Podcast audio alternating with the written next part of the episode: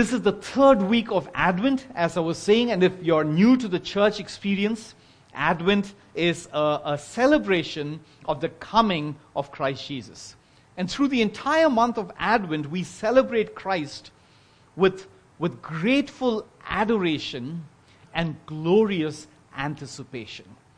Grateful adoration and glorious anticipation. That also is the theme for a sermon series of about four weeks that we are doing uh, through, through Advent. In the first week of this series, we saw that the call of Advent was a call to behold Christ, the Lamb of God. And in the second week, we saw that the call of Advent was a call to feast on Christ Jesus, the bread of life. In this third week, we're going to be looking at Christ, our bridegroom. Um, this idea of Christ our bridegroom is both strangely uh, exciting and even vaguely uh, intimidating.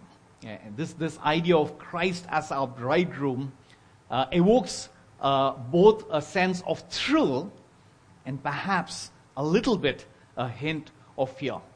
Uh, thrill because we are all in the search of a perfect lover.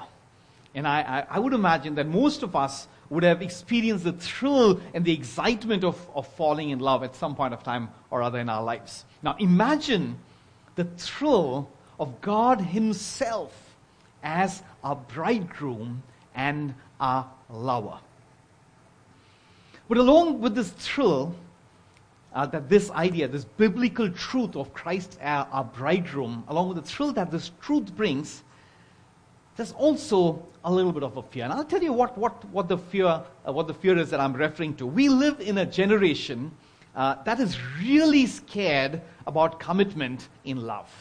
Uh, uh commitment is, is, is, is, a little uh, uh, scary for us. You know, so whether it's the Bollywood movies we watch, or whether it's the, the Netflix series that, that, we, that we watch, or even in our own culture, um, we often see that men and women do end up liking each other. They, they hang out a lot together. They kind of grow fond of each other. They even end up sleeping together. But the moment one of them says those three words, I love you, or will you marry me? That's it. All hell breaks loose. Uh, and, and, and, you know, it seems, seems so strange that, that people would react that way. Uh, but the reality, but, the, but the, the, the reality today is that our generation craves love, but we fear commitment. Our generation craves love, but fears commitment. Now, if our generation is so afraid to commit to a human, imagine the kind of commitment that God, our bridegroom, will demand. And, and so there is some fear. And, and I think if you were to be honest, all of us would experience at least a little bit of that fear as well. Oh, if I follow Jesus, um, can't I enjoy my career? If I follow Jesus, do I have to give everything away? Um, and those are some fears that all of us, and in each of our lives, you know, we have different fears in different degrees. But if we were to be very honest, uh, we'll acknowledge that those fears do exist in each of our uh, hearts. If you really think about it, we are all comfortable with God as our provider. Uh, we are comfortable with God as a helper. We are comfortable with God as our healer. Uh, we are very comfortable with God as someone who will bless us. We're comfortable with all of that. Um, we are even comfortable, we're even cool with God as our Father. But God as our bridegroom, that's, that's for some of us a little too intense, perhaps. And we, are not really sure if you're ready for, for that. And so this morning, I want to speak into both the thrill and the fear that, that we sometimes have when we think of God as our bridegroom. That's the theme we're going to be looking at, exploring this morning. Uh, allow me to read the Bible passage from which I'm going to be speaking on this morning. This is from a book called John, uh, chapter 3, verses 26 to 30. In the book of John, there are two Johns. One is John the Baptist. If this is your first time in a church, you may never have read the Bible before. One is John the Baptist, and the other is John, the writer, disciple of Jesus, who's writing this book. So bear, keep that in mind as I read this passage for us. I'm reading uh, from chapter 3, verses 26 to verse 30. They, John's disciples, uh, came to John and said to him, Rabbi, that man, Jesus, who was with you on the other side of the Jordan, the one you testified about, look, he is baptizing and everyone is going to him. To this, John replied, A person can receive only what is given them from heaven. You yourselves can testify that I said, I am not the Messiah, but I am sent ahead of him. The bride belongs to the bridegroom. The friend who attends the bridegroom waits and listens for him and is full of joy when he hears the bridegroom's voice. That joy is mine, and it is now complete. He must become greater, and I must become less. Allow me to pray. Uh, Father, we pray that even as we uh, look at your word, even as we come under your word, would you send your spirit to um, make Christ Jesus alive in our hearts, Lord? Teach us to see Christ. Teach us to come and adore him this morning. In Jesus' name we pray. Amen. Amen. I'd like to draw three things for us from the passage. First, I want to talk about the unlikely bridegroom. Second, I want to look at the unlikely bride. And third, the unlikely wedding.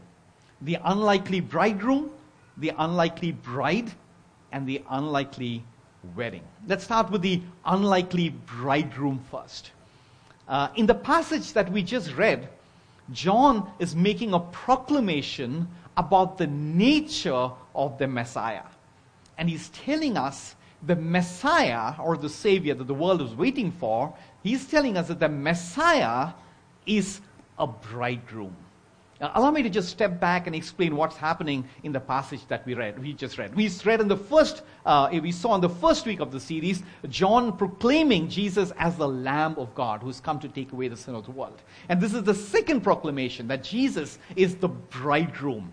And what's happening here is John began preaching repentance and was baptizing people who had repented. And then Jesus came along. We saw in the first week, John introduced Jesus as the Messiah. And Jesus began preaching and was baptizing people. And so the people who are following John got a little insecure about that, and they come running to John and says, "This man whom you proclaim, he's baptizing more." And and, it is at this point John says, "I am not the Messiah. I told you that.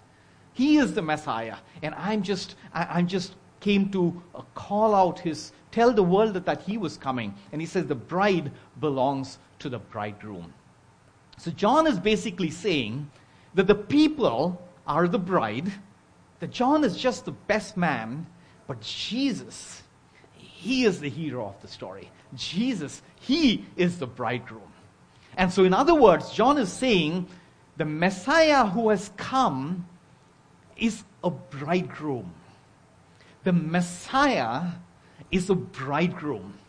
The Savior of the world is a bridegroom we need to really take a hard pause here. We, we need to consider this.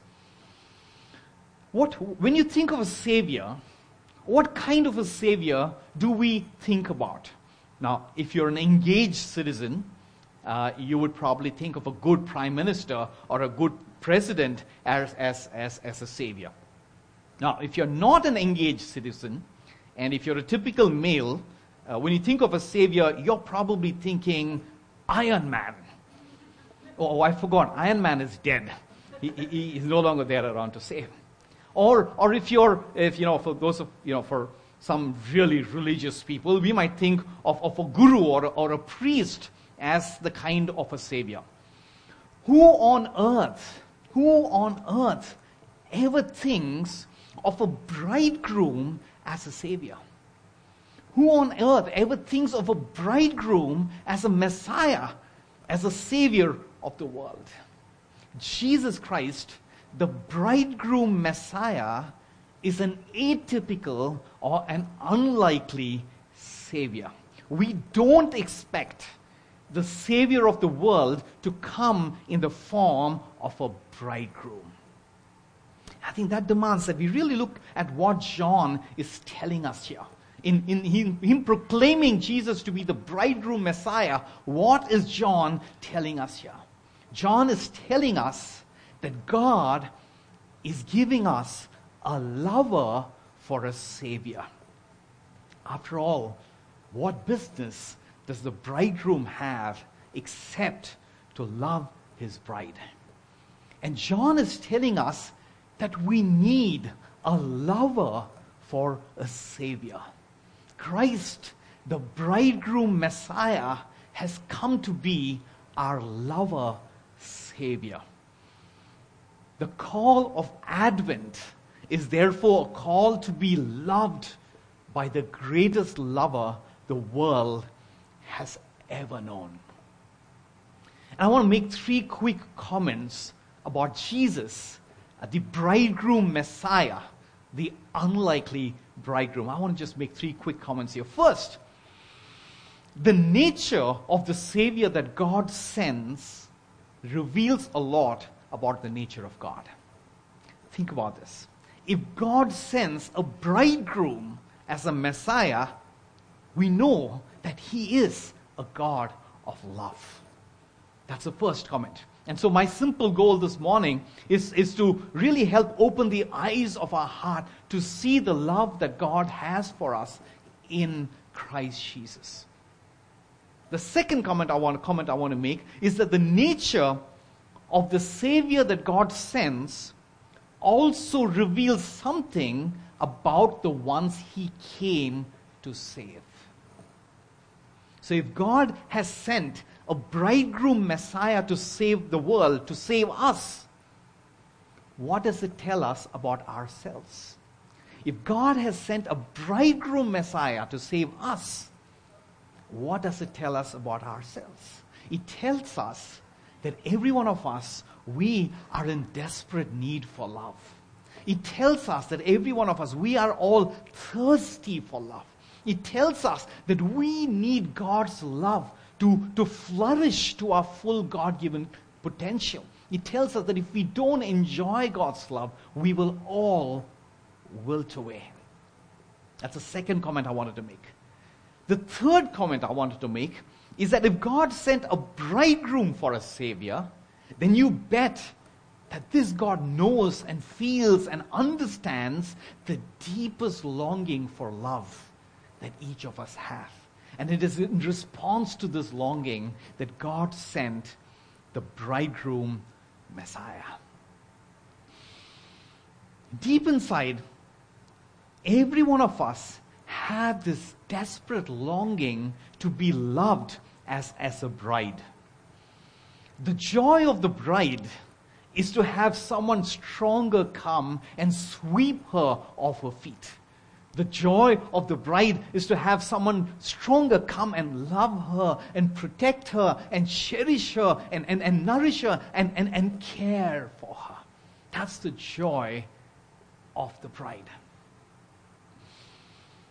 You know, we shouldn't just limit this, this idea, uh, to a mere romantic paradigm. I think, I think we can reapply this also in a, in a career context. Let's talk about what this means uh, in the context of our work, the businesses we run, in the context of our career. It doesn't matter how successful we are, we are all still in desperate need for love. You heard Ricky, we heard Ricky's story this morning. Let me tell you another story, something that happened in my life a couple of weeks ago. Most of you know that I work for this newspaper called the Economic Times, and, and we have this awards for corporate excellence where, where maybe about 300 of India's you know, most successful CEOs were there. And um, one of the reporters in ET kind of overheard a conversation. I'm not divulging any confidences here because, you know, reporters tend to snoop around. They did, they overheard a conversation. And they don't, don't just overheard, overhear conversation, they go tell the world about it. So what I'm about to tell you is published, so I, am not violating any confidences. So at this, uh, at this awards, there were two people very well known in India. One was Bhavish Aggarwal. He's the founder of Ola, which is India's Uber, a hugely successful entrepreneur. The man he was talking to was Mukesh Ambani. Uh, Mukesh Ambani is India's most successful, uh, most, most wealthy uh, businessman. And they were having this conversation, and Mukesh Ambani told Bhavish Aggarwal, I've heard, I've been hearing a lot about Ola, and I've really seen how well you're scaling up. I'd love to have you come over to my home and, and, and uh, pick your brains about the way you run your business. You should have seen Bhavish Aggarwal at that moment. His, his, he was just beaming. And he went and told one of our reporters after that That, that you know, I, I was really excited that Mukesh walked up and, and, and shared this. You know, Bhavish is, is, is, a unicorn many times over. It's probably worth 20 billion US dollars. Uh, that's, that's his valuation. I, I think my figures are outdated. It's probably worth more now. But what does it tell us about the deepest needs? We all need, we all need someone better than us, someone greater than us to tell us that we are good. We all need someone greater than us. You know, for Bhavish is not enough if another of his peers tell him. Bhavish needed India's wealthiest businessman to come and tell him, You are good. You are good. And we all know that who was the human being appreciating us? It's good, it feels good only for a little while.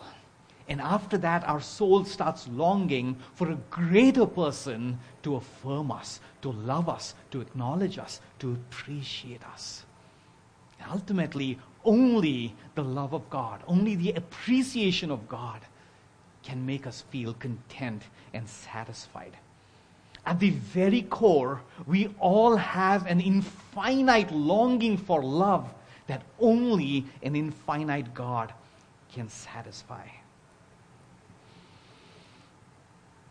We may be afraid of commitment, but the truth is, we need an absolutely committed lover Savior, bridegroom Messiah to come and save us.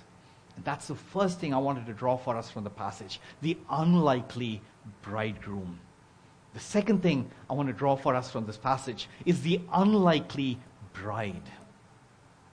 In John chapter 3, we see Jesus being proclaimed as the bridegroom Messiah. And in the very next chapter, in John chapter 4, we see Jesus behaving as the bridegroom Messiah. And I'm hoping to unpack that for us. And in behaving as the bridegroom Messiah, Jesus makes an unlikely choice for a bride.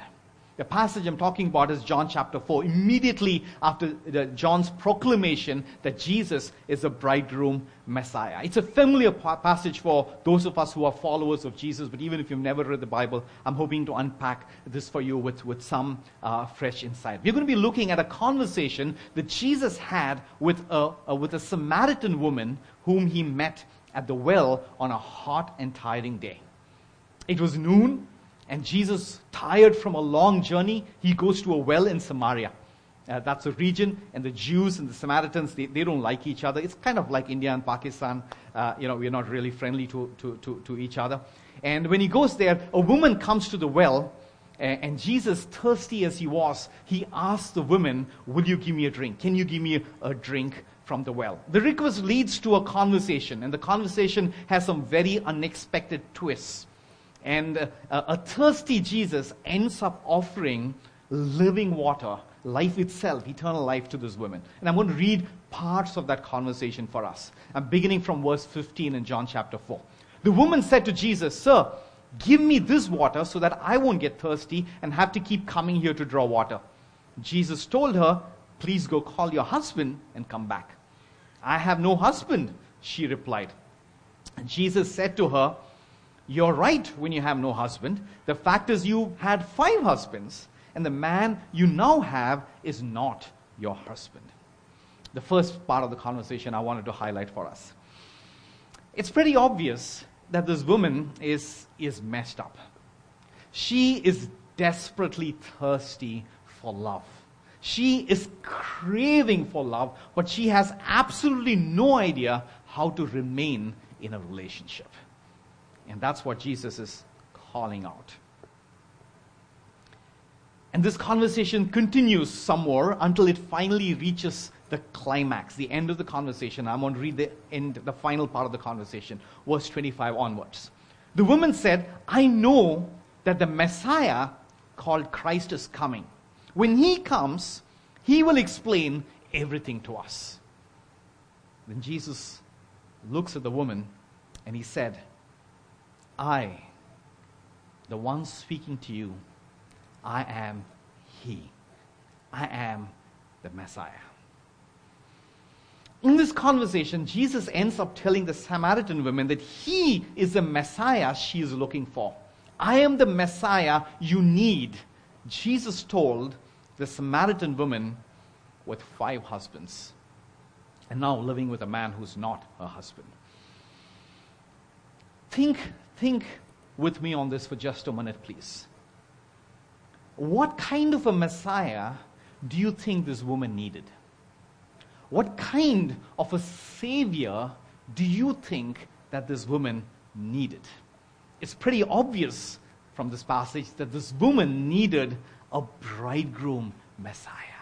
That's what she needed to fulfill the longing of our soul. And that is exactly how Jesus is revealing himself to this woman. He is revealing himself to her as the bridegroom Messiah.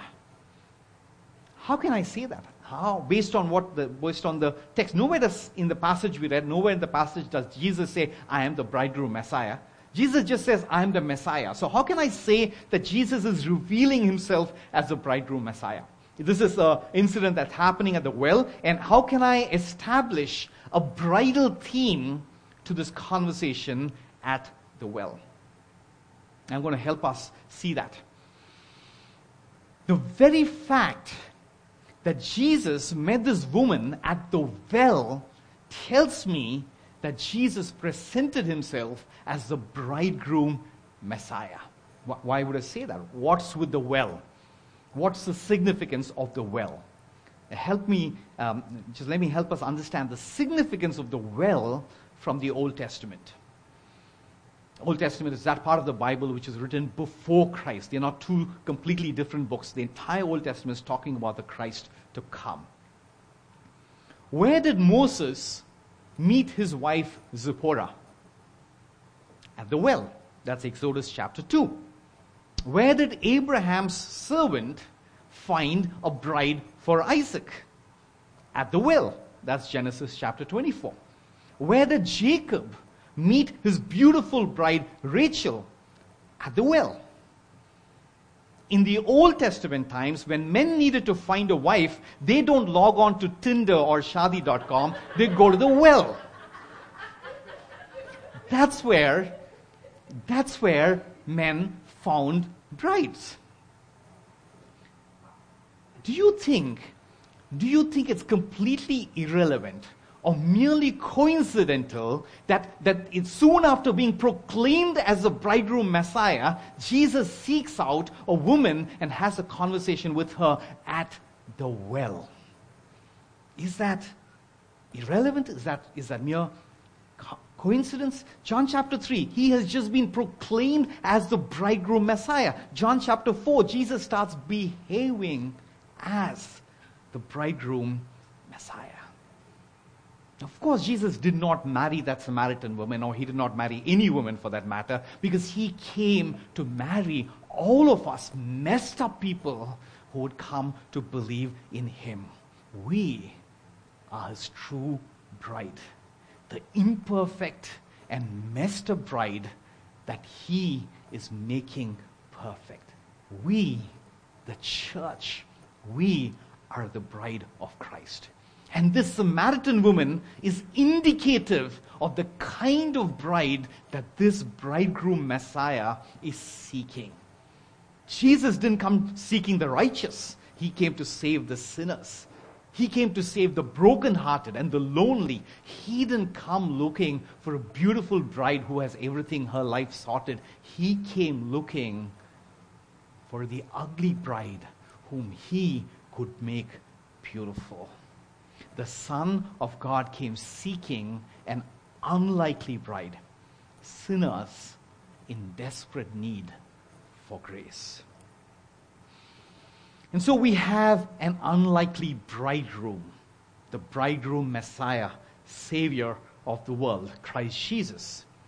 And then we have an unlikely bride, all of us messed up, sinful, unable to, to become better people by our own selves, in our own strength, as much as we desire. Whatever good intentions we have, we are just not able to become the man, men and women that we desire to be. Forget the world or anybody else telling us to be. I don't think there's anyone here who says, I am all that I believe I can be. No. We all struggle. And so we have a bridegroom and we have a bride. So what happens when you have a bridegroom and a bride? A wedding happens. A wedding happens. But if you have an unlikely bridegroom and if we have an unlikely bride, what happens? An unlikely wedding happens. And that's what I want to close with, move us into the third thing I want to draw for us from the passage the unlikely wedding. The unlikely wedding. Before I show us the unlikely nature of the wedding that I'm going to be talking about now, let me first establish some minimum conditions that must be fulfilled for us to say that a wedding has indeed taken place. Marriage was instituted by God.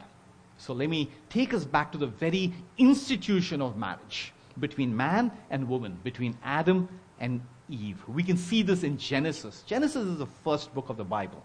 It's, it's a creation account. It not just talks about the creation of the world, it also talks about the purpose. To discover the meaning and purpose of our lives, Genesis is a good, very helpful place to begin with. So allow me to go back to Genesis. I'm going to read from Genesis chapter 2, verses 24 to 25. This is an account of God instituting marriage. Allow me to read that verse for us. This is why a man leaves his father and mother and is united to his wife, and they become one flesh. They become one flesh. Adam and Eve were both naked, and they felt no shame. So, this passage tells us that for a marriage to be completed, for a marriage to be consummated, the husband and the wife must become one flesh.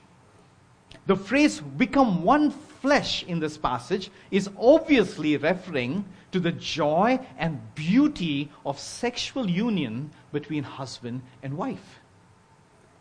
But uh, we would be mere animals if we were to limit the idea of becoming one flesh to, to only sex.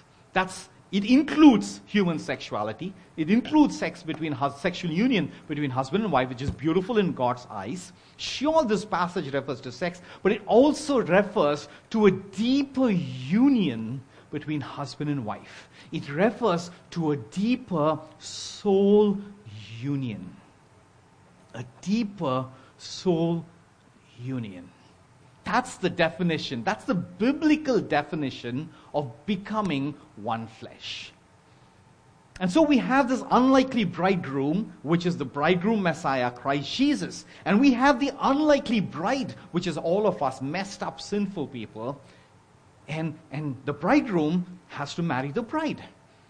Where did this wedding happen?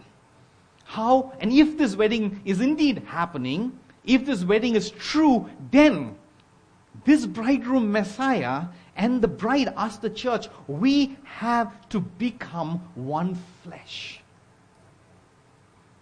We have to become one flesh with our bridegroom Messiah. Where on earth and how on earth did we become one flesh with Christ Jesus, the Son of God, God Himself, the bridegroom Messiah. Where do you think this unlikely wedding that I'm talking about, where do you think that happened? The crucifixion of Christ on the cross is the wedding ceremony in which God became one flesh, in which Christ became one flesh with sinful people like you and I.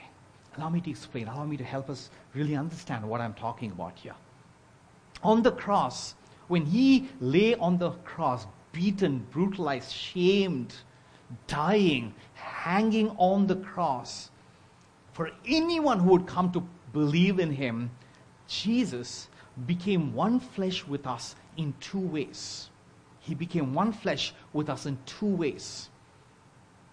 He became one flesh with us by his death. I'll explain what that means on the cross, when Jesus was, was hanging, dying on the cross, all of your sin and all of my sin was heaped on Christ Jesus. Christ had no sin.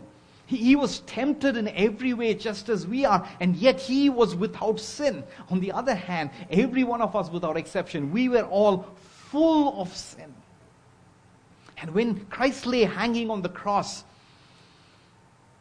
as our sin, as all of our sin was heaped on, on Christ, the Bible tells us in a book called 2 Corinthians chapter 5 verse 21, the Bible tells us he became sin who knew no sin.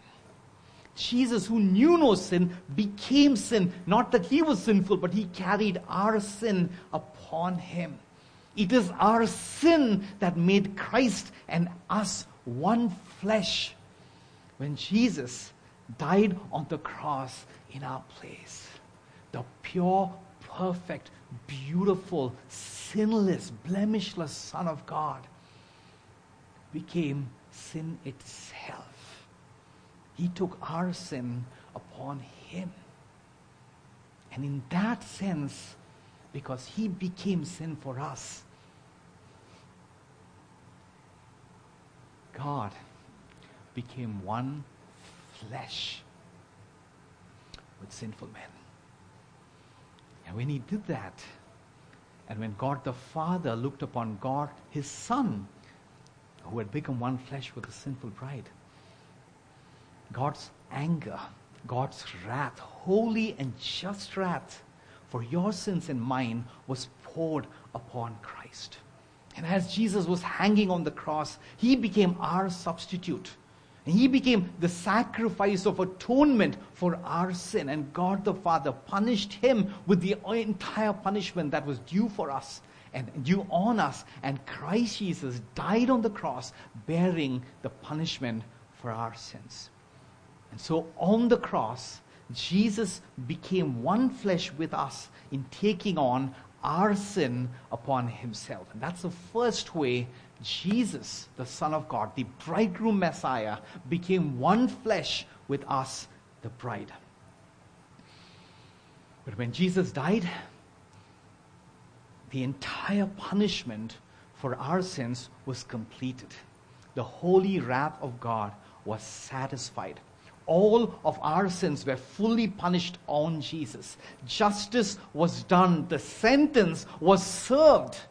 Because the sentence was fully served, because justice has been fully done, death could no longer hold Christ down. And Jesus Christ, the bridegroom Messiah, rose again from the dead.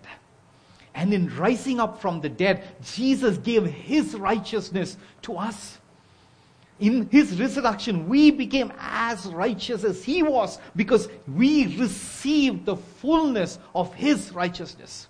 And so Jesus became one flesh in the second way that I'm talking about, in giving us his righteousness. His righteousness became our righteousness. When God saw there was no difference whatsoever between his beloved son Christ Jesus and all of us sinful because our sin had been forgiven because Jesus had become one flesh with us in our sin and Jesus had become one flesh with us in his righteousness. So the two ways Jesus became one flesh, two ways this bridegroom Messiah became one flesh with his sinful bride whom he had made perfect by his sacrifice on the cross. Two ways. Jesus became one flesh with us in taking our sin upon himself in his death. And Jesus became one flesh with us by giving us his righteousness in his resurrection. This is the unlikely wedding between the unlikely bridegroom Messiah and the unlikely bride. This is the call of Advent to come and be loved by the greatest lover the world has ever known. Allow me to just show one more thing from this passage, and then I'll, I'll close. John, the writer of this gospel, he has a beautiful way of connecting the theme of, of, of, of, bridegroom Messiah all through his book. In fact, I was just so blessed preparing for the sermon of the past week that beginning the night of 31st, we're going to start a four, five week sermon series on Christ our bridegroom. And I'm going to be walking through the book of John, and helping us see the theme or the bridal theme in, in, in, the book of John. And I'm really excited about that journey we're going to take. But for now, let me just show one, uh, one more way John connects. We saw how John is connected, John chapter 3 and John chapter 4. Jesus proclaimed as the bridegroom, Jesus behaving as the bridegroom. Let me take us back to that passage. As Jesus was being crucified, as he was about to die, just before he died, Jesus cried out, I am thirsty. We see that in John chapter 19. Later, knowing that everything had now been finished, hanging on the cross, so that scripture would be fulfilled, Jesus said, I am thirsty. There is only one other occasion where Jesus ever said he was thirsty. Do you remember where that was? It was in John chapter 4 when Jesus, tired and thirsty from the journey, asked the Samaritan woman for a drink. This unlikely wedding between the unlikely bride and bridegroom and the unlikely bride was the crucifixion of Christ on the cross. That was his wedding ceremony. The cross, the cross of Christ is where we became one flesh with Christ Jesus. The cross is why we refer to Jesus Christ as our bridegroom Messiah. Let us pray. Father, you know and we know that our souls need nothing less than a lover Savior. And Lord, you sent, the fact that you sent a bridegroom to be a Messiah, the fact that you sent a lover to be our Savior, Lord. Lord, I pray that your Holy Spirit will bring that truth to bear in every one of our hearts. And that we will know, Lord, that there is no greater love than the love of this bridegroom Messiah. Lord, our careers, our success, Lord, our music, our fashion, our relationships, even human marriage cannot give us the love that the bridegroom Messiah can give us. So help us, Lord. Help us. Help us receive this love by the power of the name of Christ Jesus and the power of your Holy Spirit present in our midst. Thank you. In Jesus' name we pray. Amen.